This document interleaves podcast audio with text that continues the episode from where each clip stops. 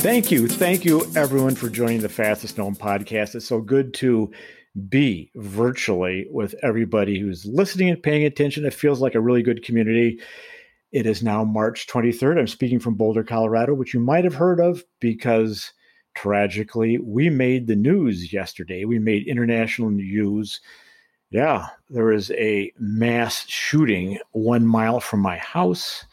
So, for anyone who's wondering, yes, apparently I am perfectly fine and okay. And hopefully, I'm going to do a quickie one sentence editorial here. Hopefully, we can pass better gun control laws so the Second Amendment is protected, but sociopaths are not allowed to have mass weapons. Well, thank you for pardoning me with my one sentence essay. And right now, also in Boulder, I'm speaking with Ryan Ignatz of Colorado Multisport and this is a kind of a follow up from a conversation I had, episode 122 in January, with Andy Blow of Precision uh, Hydration. And we are talking again with Ryan about hydration, electrolytes, and definitely, I mean this, so make sure you pay close attention here, how this can help your running, cycling, or hiking. Welcome, Ryan. Right on. Thanks for having me. Well, Ryan, this is really fun because after my conversation with Andy over in the UK, he said, Buzz, we have to get a sweat test for you. I'm going, What's a sweat test? And he set me up with you. And so I did a sweat test with you. Yeah. And so I'm here to say for everyone who's listening, this opened my eyes. I'm kind of, you know, I think I'm an experienced guy. I've seen and done a lot. I think I know quite a bit. And I learned a lot from the sweat test I did with you. So hopefully people are going to learn by listening to this right now. They might want to do it too. So Ryan, what the heck is the sweat test that you did on me? Yeah, so uh, that's a great question. Sweat testing is really about figuring out your body, right? So we want to understand what are your losses. Um, and in this case, it's electrolyte losses. And um, those electrolyte losses uh, are important for us to understand um, why we're losing them. So one, we can figure out how to replenish. Um, but we want to perform, and really, when we start to lose too much electrolyte from our bodies, specifically sodium, um, and it can be potassium as well, uh, then you get some abnormal, um, like muscle firing issues and, and a few other uh, regulatory issues uh, within the body. So ultimately, our goal is to perform, whatever that means, whether that's just getting to the finish line with a walk, whether that's uh, you know having the fastest time. Uh, it's really all about uh, getting to that to that line and performing well. And we need to understand our bodies to the yeah. Right. So what everybody knows about is electrolyte. Everybody knows mm-hmm. the word, everyone knows the word hydration, but I don't think people really know what to do about that. This is yeah. very interesting. So mm-hmm. interesting. So, what you did is you literally analyzed the sodium concentration in my sweat. Yep. As it turns out, different people lose different proportion of sodium in their perspiration. Yes. And uh, what am I, Ryan? Uh, you are like around 14, 1450 or so 1450 milligrams of sodium per every liter that you sweat right? So that's on the very high side um, and something that uh, you know to some degree I'm, surprised hasn't affected you more frequently over the years. Um, you've you've at least experienced a few major cramping type issues which can be one possible side effect of of uh, losing too much sodium uh, in a long distance event, let's say. Um, so uh, really, it comes down to could you have maybe performed better, maybe felt better throughout a long day, possibly. So those are the things that we don't know because uh, you know you and I talked to, briefly about this before. But uh, this idea of cramping and, and electrolytes is still not something that's very um, very well understood, or at least it's understood, but maybe not well documented from a research standpoint, because it's really hard to clinically one create cramping and then test that very effectively, right? So um, I think there's been a little of research in the central fatigue world as it relates to cramping, but um, but maybe not as much in the endurance sport world when it comes to electrolytes and their relationship to cramping. Right. So cramping is a possible uh, negative consequence, but we don't know. I mean, scientifically, Correct. we have to just state totally. cramping is in the not sure about that category. That is correct. Yep. But what you did is you determined that I lose 1,453 milligrams of sodium per liter of sweat, which is way on the high side. Totally. And then what you did is you said, okay, how are you going to make that back up?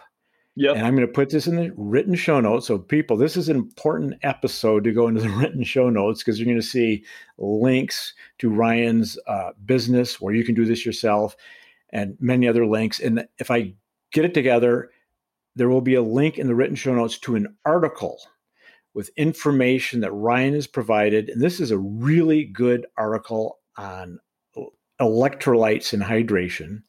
So, again, 1,453 milligrams of sodium per sweat of sodium per liter of sweat. And then you did this chart, which is amazing chart, showing what commercial products I would have to use to replace that amount of sodium. Of course, this is a visual chart and we're talking verbally, but that's why I want uh-huh. to refer people to the show notes and go to the article so you can see what we're talking about. But this is an amazing chart. You walk down, I'm just going to do this verbally, so pardon me. Yep.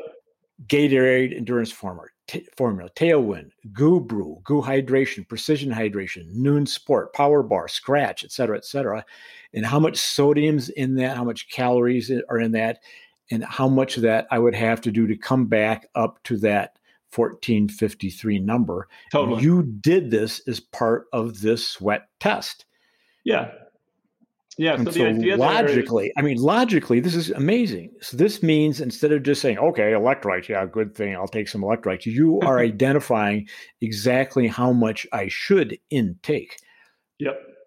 Yeah. So the idea then is um, one, understanding, you know, what what your uh, like what your mode is, right? So like in this case, uh, I work with a lot of triathletes typically, and they are often doing most of their hydration on the bike, right? So the goal there is to set themselves up for the best possible run um, because that's the hardest part of the day. It's the end of the day.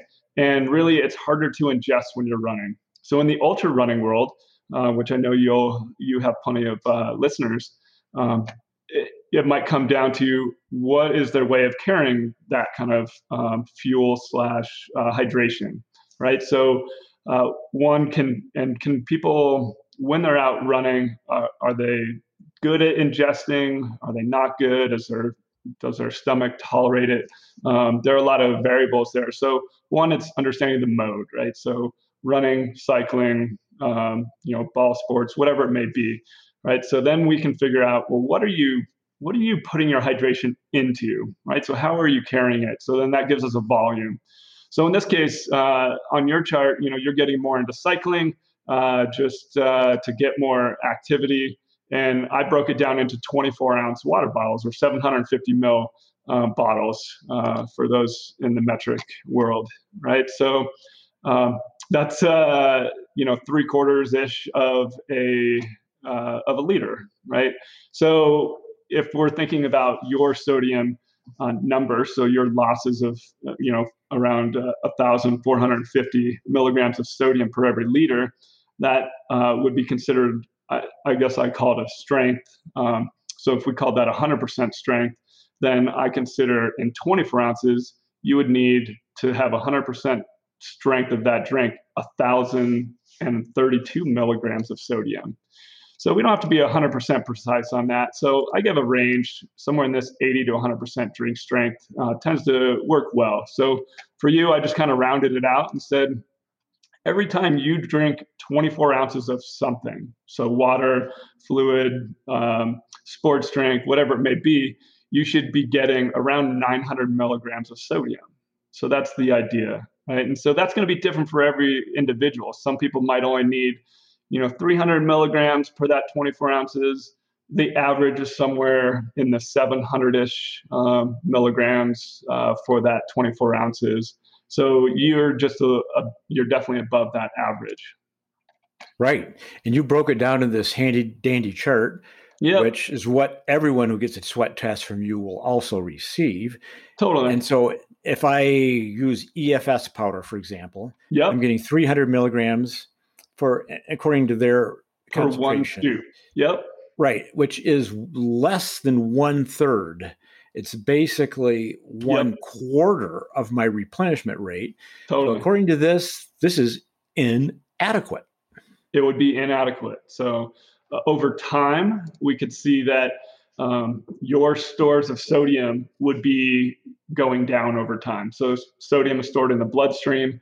Uh, that needs to be topped up um, on a more regular basis so that it's uh, that your blood doesn't become hyponatremic, right? So or you, um, which basically just says that there's too little sodium relative to fluid amount, right? So so if you just kept drinking a low sodium drink relative to your losses, you're going to continue to lose sodium um, over time. And so at some point, you can become more depleted, right? And that can then uh, upset your performance. Right. Now, this is, boy, I, this is super interesting. I learned a lot here because here's a few myths. Let's talk about, yeah. let's dispel a few myths. Love One it. of them, if, if you read uh, the Forest Service or National Park Service websites, and you're saying you got to drink, you know, like five liters of water a day. It's like, wow. I mean, I, am physically incapable totally. of doing these things. Yeah. And I've you know, been to the Grand Canyon, you know, 20 times in the deserts, and I never do this. And in fact, indeed, statistically speaking, hyponatremia, and hypo means uh, um, low. Yep. Um, natremia, and that stands for Na, salt or sodium hyponatremia is more hazardous to runners at races than dehydration. So, more people are experiencing distress or even hospitalization due to an imbalance of electrolytes than dehydration. That's yes. a dramatic little myth to dispel, isn't it? Yeah. Um, yeah, where I would say it tends to happen for the you know the middle of the pack to slower athletes uh, where they run into that more frequently. And the the problem with it is that people i think uh, have learned and been educated that they need to hydrate right? So that's the goal is is hydrate. You know with what uh, hasn't been 100% especially in the running world really uh, advocated for meaning that most of the time it's it's uh, it's water right? So if you look at a lot of marathoners a lot of them will will shoot for just drinking water. It's easy um, tastes good relatively and uh, it's not all sweet by the end. So a lot of people do tend to focus on drinking water. So if let's say you are a high sodium loser uh, if we want to use that term. So somebody who does lose a lot of sodium out of their sweat gland when they sweat, um, and they're just consuming water, uh, over time, they are going to get into that hyponatremic state actually even faster because they're consuming water. Right? There's this idea that uh, uh, Dr. Noakes, Timothy Noakes, he he uh, has this book called Waterlogged. Um, great reference uh, for those who just want to learn something else and have another uh, viewpoint. But the idea is that it's pretty hard or impossible to become hyponatremic um, naturally, right? So if you were to just continue sweating uh, and not really drinking, uh, there wouldn't be that much issue, right? So you would your body would naturally equilibrate and everything would work out well. However, performance would start to suffer, right? So your body will naturally uh, find again that state of neutrality within the bloodstream, but you become uh, slower, right? So the idea is then we don't want to slow down, right? We want to make sure that we're we're topping up the bloodstream, so our plasma volume, um, filling it up with fluid, um, and then if we do that with just water, well, now we're we're diluting out all the the leftover sodium that has not been sweated out. So that's where we do become more hyponatremic. Right. Right. Right. Interesting. And I'm going to do a quick note here for the listeners who hopefully are being impressed and learning a, quite a bit here is that you were a former triathlete. You retired just a few years ago, many regional wins and Xterra, et cetera, et cetera. And since then, a master's degree in kinesiology and applied physiology at CU. You worked with Dr. Allen Lim, who, of course, founded Skratch Labs. So you know what you're talking about. Uh, I would, I definitely am a steward of learning, right? So I, I really appreciate the aspect of science and um, those unanswered questions and um, and just trying to stay up with it. So yes. Good. Well, this is excellent because I, I love to learn also, and hopefully our listeners are learning by listening to you. So part two of the myths. The first one was uh, dehydration versus hyponatremia, not staying up on the electrolyte balance. But the second one, which came on later, is drink to thirst right? So uh, we kind of it's kind of like the minimalist running movement. Oh, this is interesting. Where yeah. the running shoe companies used to, you know, talk about neutral and pronation, anti-pronation, da da da, which is largely BS. They literally were making it up. There's zero scientific studies for any of that. and so then popularized by Chris, uh, Chris McDougall with uh, Born to Run, people went to minimalist footwear and they were wearing like Vibram five fingers to run mo- road marathons, which is really a bad idea. So things kind of swing back and forth. And so away from drinking a gallon of water for a marathon, it swung over to drink to thirst. But turns out mm-hmm. that is not correct either. Right. So uh, I think it's it wouldn't be it, it can be very correct actually. That's probably a good place to start is drinking to thirst. However, uh, there's some caveats, right? So not everybody's thir- thirst mechanism kicks in the same, right? So some people just don't know how to listen to their body. Some people, it takes a while for that thirst mechanism to kick in. But some people, I think this is where it becomes really problematic is when somebody who sweats a lot and also maybe loses and actually does lose a lot of sodium. So you get the double whammy there.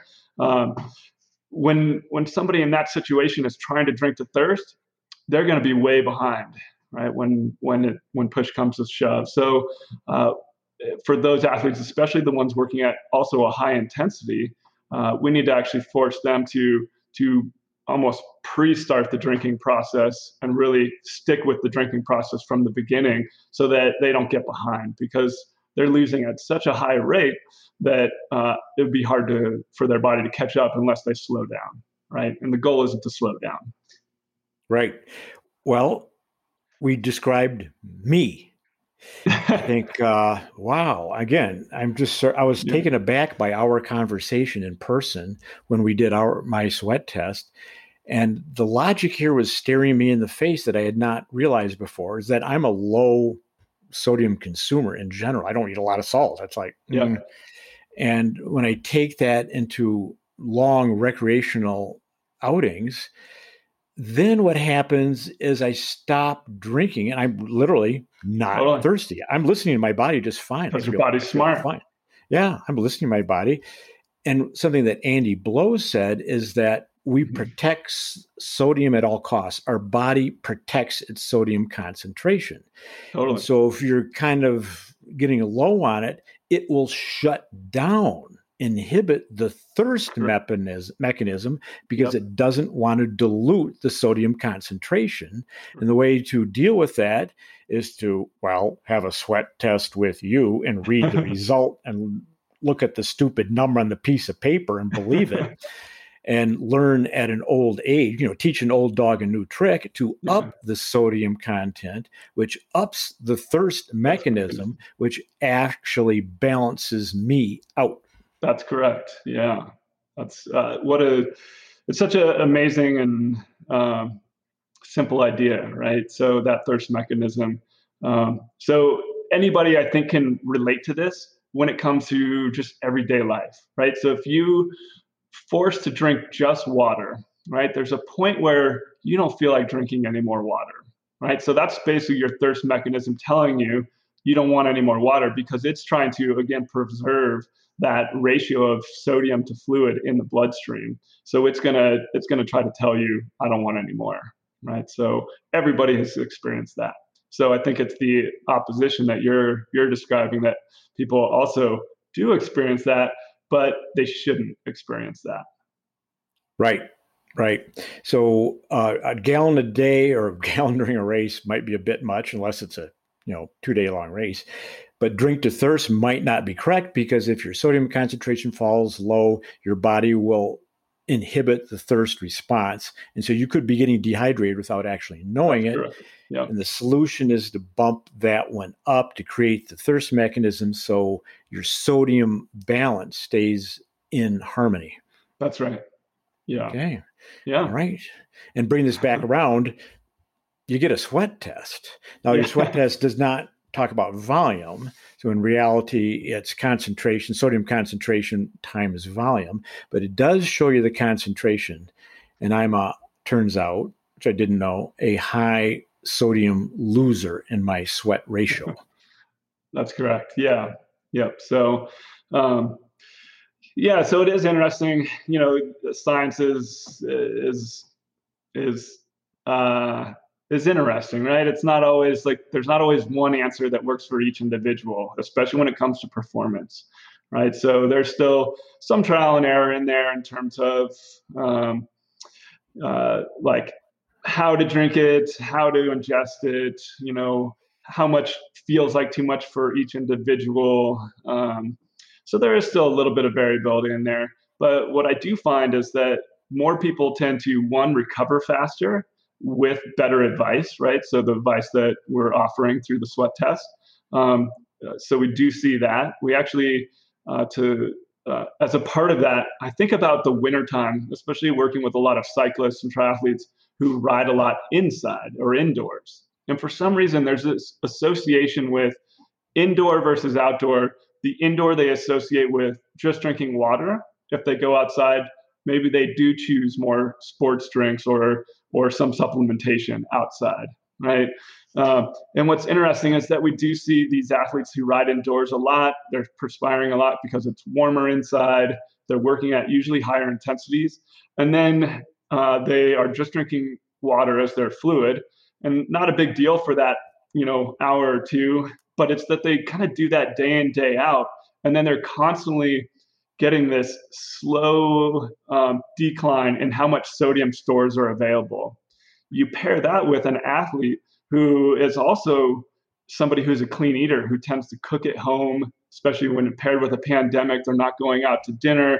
And when they cook at home often they're they're not uh, salting their foods very much right? So it's this double whammy of of consistently over time reducing how much sodium is in your bloodstream until you start to just get into these phases of not being well hydrated, which that hydration really means the proper amount of sodium to fluid ratio that's topped up fully versus at a really low grade uh, amount. And so in that case, their hydration status slowly kind of declines over time. They're not replenishing correctly. And then they get into this kind of funk and uh, almost like an overtraining state.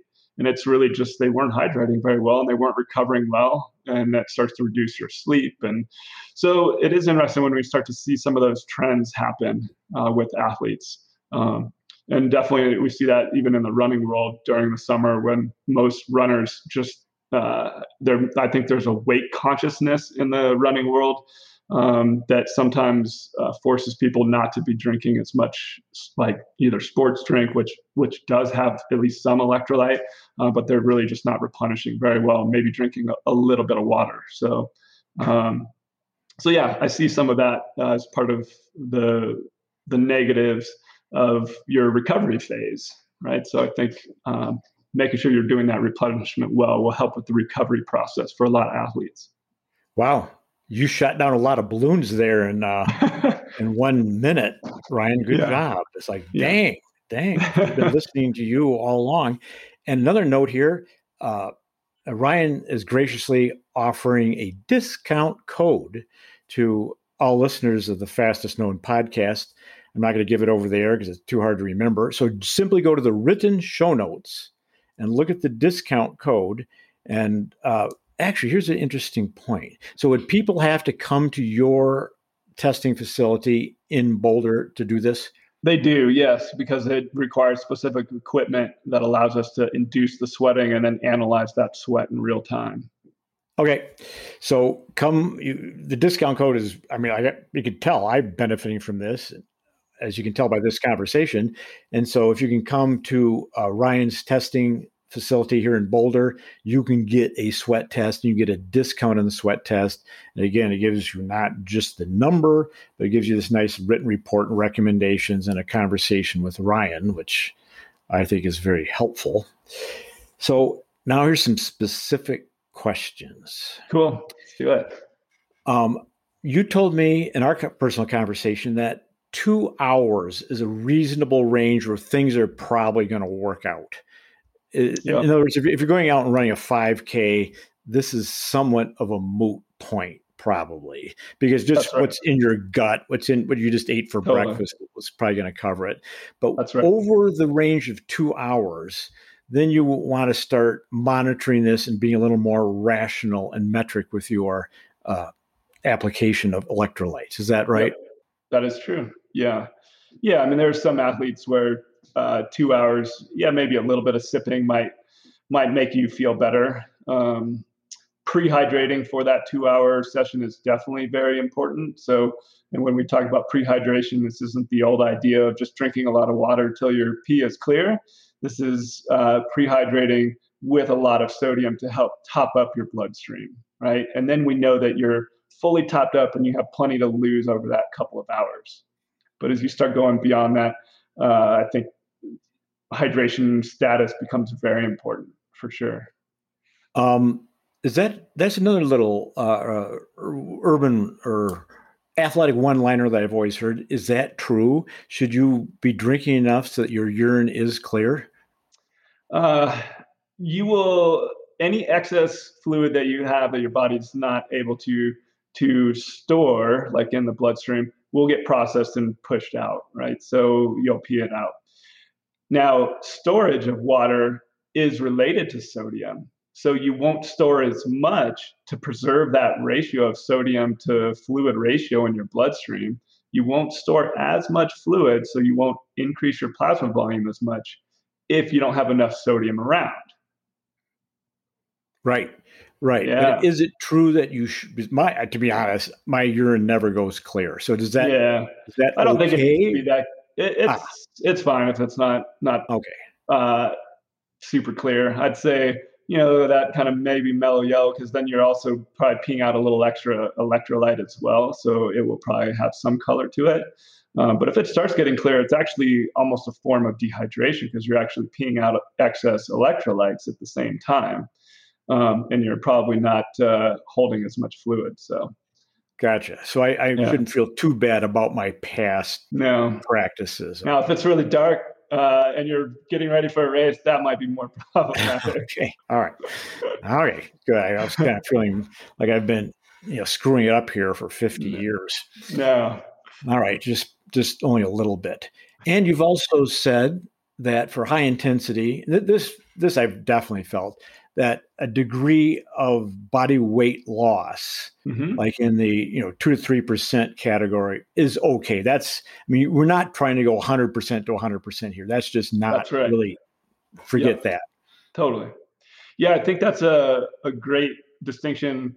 Um, yeah, and very good point to make in that it's okay to be dehydrated, right? Especially in a racing situation.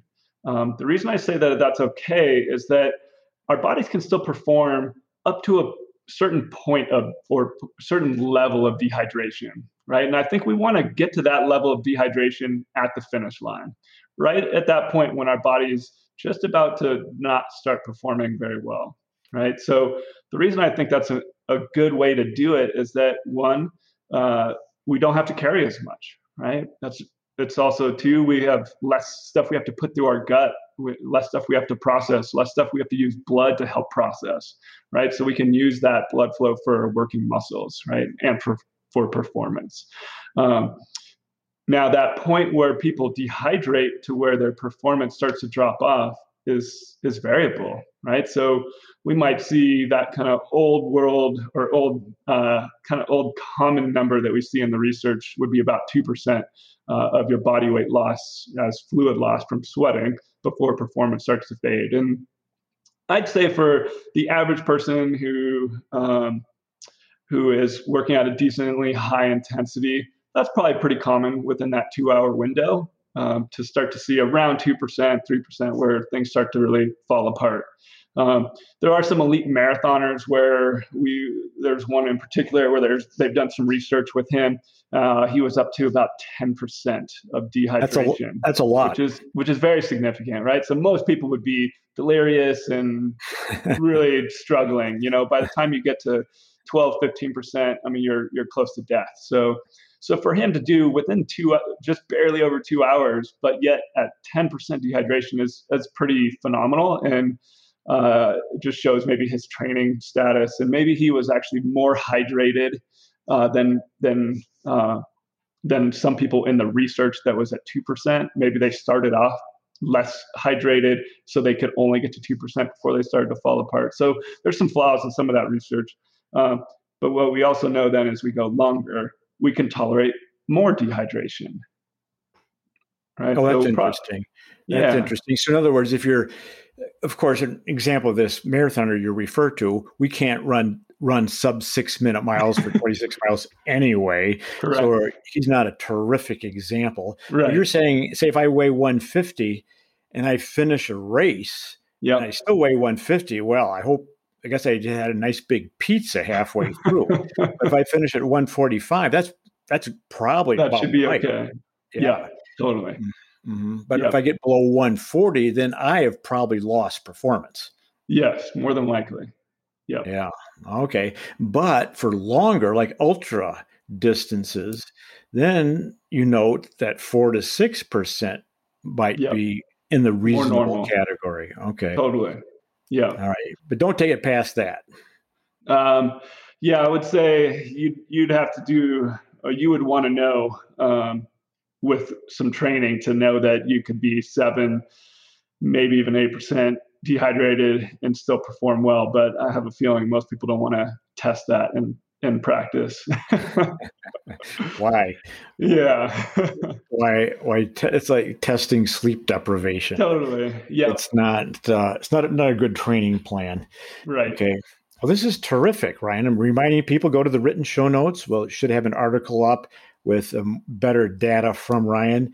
And Ryan is here in Boulder in case you'd like to get a sweat test of your own, and there will be a, a discount code for you to get that.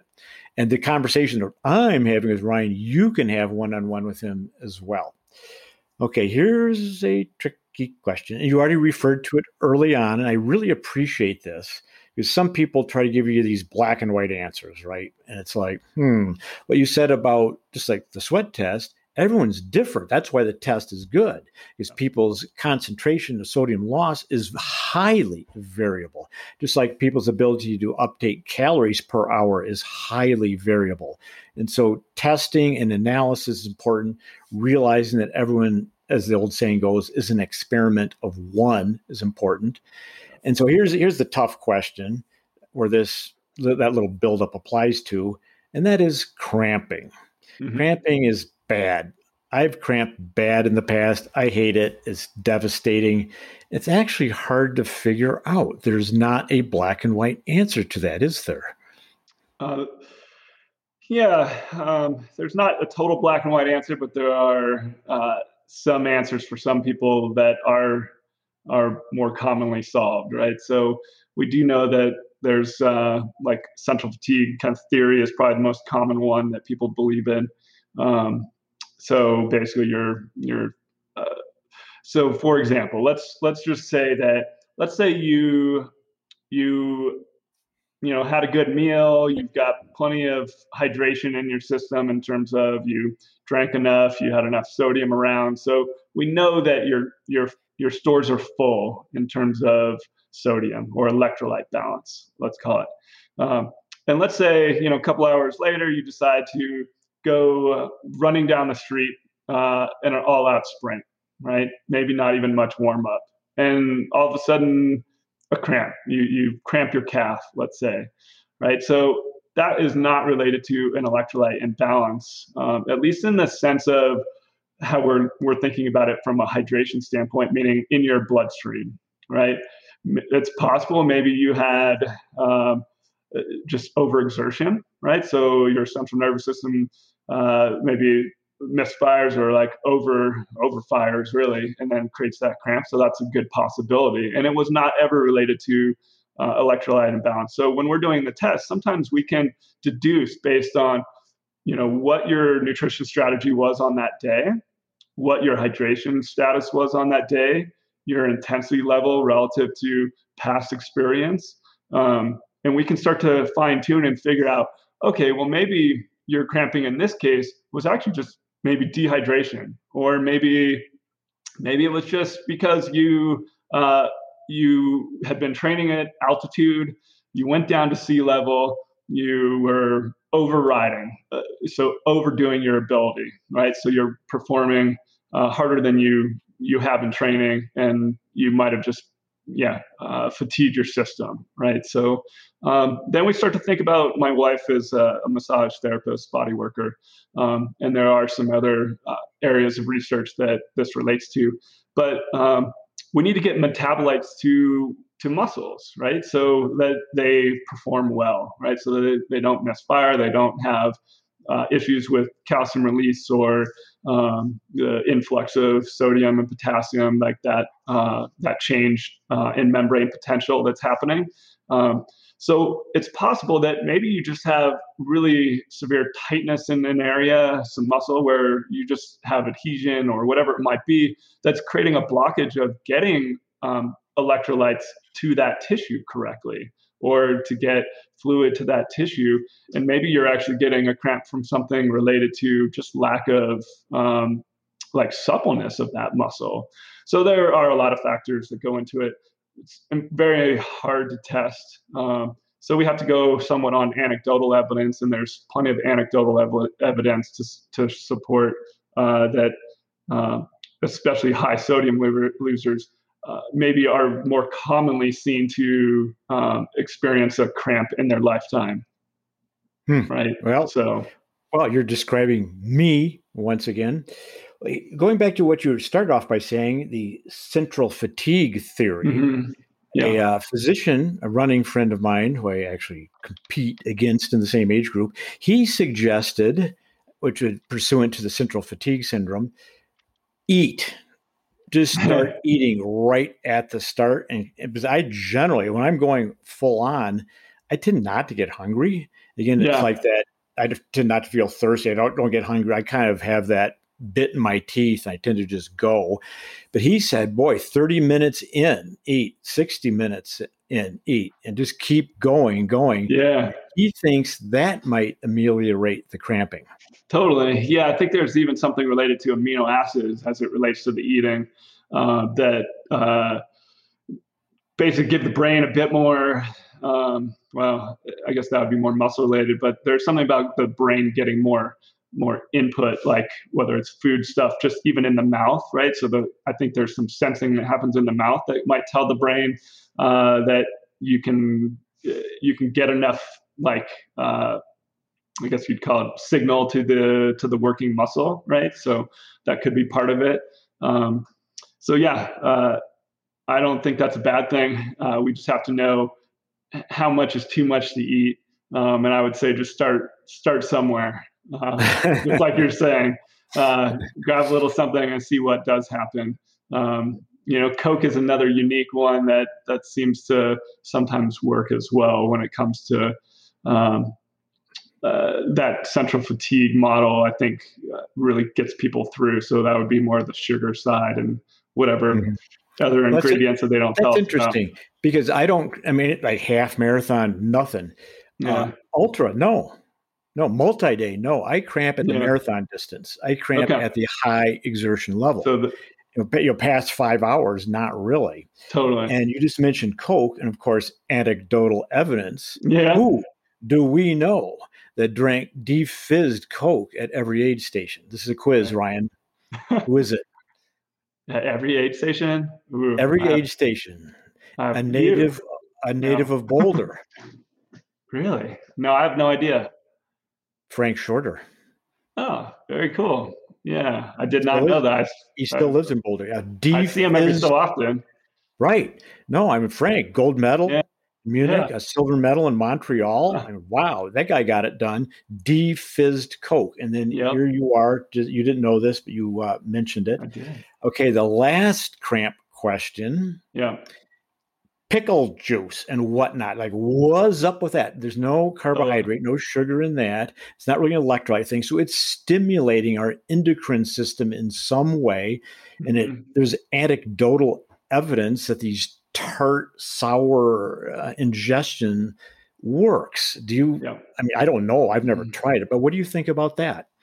Yeah, uh, and I think you'd lump. Um, uh, now I'm blanking on the, the word I want, but uh, or the the food item I want. But yeah, there's something called the hypoglossal pharyngeal reflex that, that we briefly touched on before. But um, but yeah, this is a, a reflex that when you consume the pickle juice, um, it basically uh, kind of short circuits the brain. So this this overemphasis of like signal that's coming from the brain to the muscle and creating this cramping situation, it kind of stops that, right? So that it can reset uh, the the muscle. Uh, muscle can finally relax again and then go back to normal, right? So um, yeah, uh, vinegar would, was the the term I was looking for. So vinegar is also in that category, in that pickle juice category. Could you slow, slow say the name of that reflex a little mm-hmm. slower for me? Yeah, hypo something. Hypoglossal pharyngeal reflex. Ooh. So it's basically a reflex that's happening actually kind of at the uh, back of the mouth here. So your body's sensing it before you actually fully ingest it right? So it's it's making that, um, it, yeah, it's basically making that shift happen uh, in real time before you actually swallow. Right? Wow, so, right. so it's, it's, not what goes into your stomach; it's not what goes in your totally. Bloodstream. Yep. just stimulating your endocrine, your hormonal system. Totally, yeah, and we and we do see even uh, sometimes with with sodium, you can do something similar, like um, whether you're putting it under your tongue just for um, easier absorption, uh, which is pretty kind of uh, harsh to do. Um, there's a company base uh, who does believe in that theory, and I think there's some evidence to say that you can get sublingual, um, uh, like right into the bloodstream absorption, which is pretty cool with sodium, but it's it doesn't feel very good. Uh, but basically, your mouth uh, has a lot of sensors to it, and uh, and really your brain is just sensing those and and automatically making a response to it before you actually fully ingest. So that's pretty wild. That is wild. Yeah, Ryan. Our last question for you yeah. is going to be an open-ended one, which is I always ask people what's next. Normally, I'm often I'm talking to an athlete, which might be their next project, but you're a scientist. You have this great research background here. So what's next in this field? Do you do you see anything coming? Anything you're excited about? Anything we should know about? Yeah, I, I would say that probably the next phase of this, um, uh, like in the hydration world, is is really understanding each individual's hydration status in real time. Right. So you know, we can use apps or like Garmin um, or Apple or whatever it is, and and put how much fluid we're ingesting, right? and it gives us a kind of benchmarks to shoot for uh, for general health, and um, but it really doesn't tell us how much fluid is really in our bloodstream, how much fluid is really uh, within our cells, and um, and how hydrated we really are. So there's a few companies trying to work on that. Uh, so I think that'll be um, uh, pretty cool research, uh, and that'll really also relate to, I think, recovery status as well, and whether we're ready for the next big training block or the big uh, training day. Um, so the better we understand that um, that hydration status, I think the the better we can fine tune our training and be really ready for everything. Um, and then the wearable technology uh, for looking at the sodium losses um, in real time, as well as potassium, because you do lose a little bit of pet- potassium and calcium out of your out of your sweat as well, right? So, uh, but really looking at that in real time to help with replenishment strategies. Yeah. So, so, one can either either become a resident of the Olympic Training Center in Colorado Springs and be tested yeah. every day and have perfect training methodology, or Tim Cook, Apple CEO, as he uh, said, can invent the next one thousand dollar watch. And so, when you're running a marathon, you kind of look at that and go, "You need to drink nine ounces of fluid at the next aid station." Totally. Yeah. So, well, so we'll see that technology hopefully within the next few years, and um, yeah, everybody will have more real time data of their body um, and really know what to do. Excellent, Ryan. Thank you for taking the time. This has been very instructional. I appreciate you a great deal. Yeah, yeah, it's been a lot of fun. I really appreciate meeting you as well. Uh, you're a legend in the sport, and uh, I know, uh, yeah, you're helping all the people that listen to you for sure. Thanks, Ryan, and the people. Anyone else who thinks that, please rate us at Apple Podcasts. The ratings help other people find us. It's not just like a stroke. Uh, five stars means other reviews can find us and more people can find out about the fastest known podcast. So thank you, everyone, for tuning in. We'll be back next week. And thank you again, Ryan. All right. Appreciate it.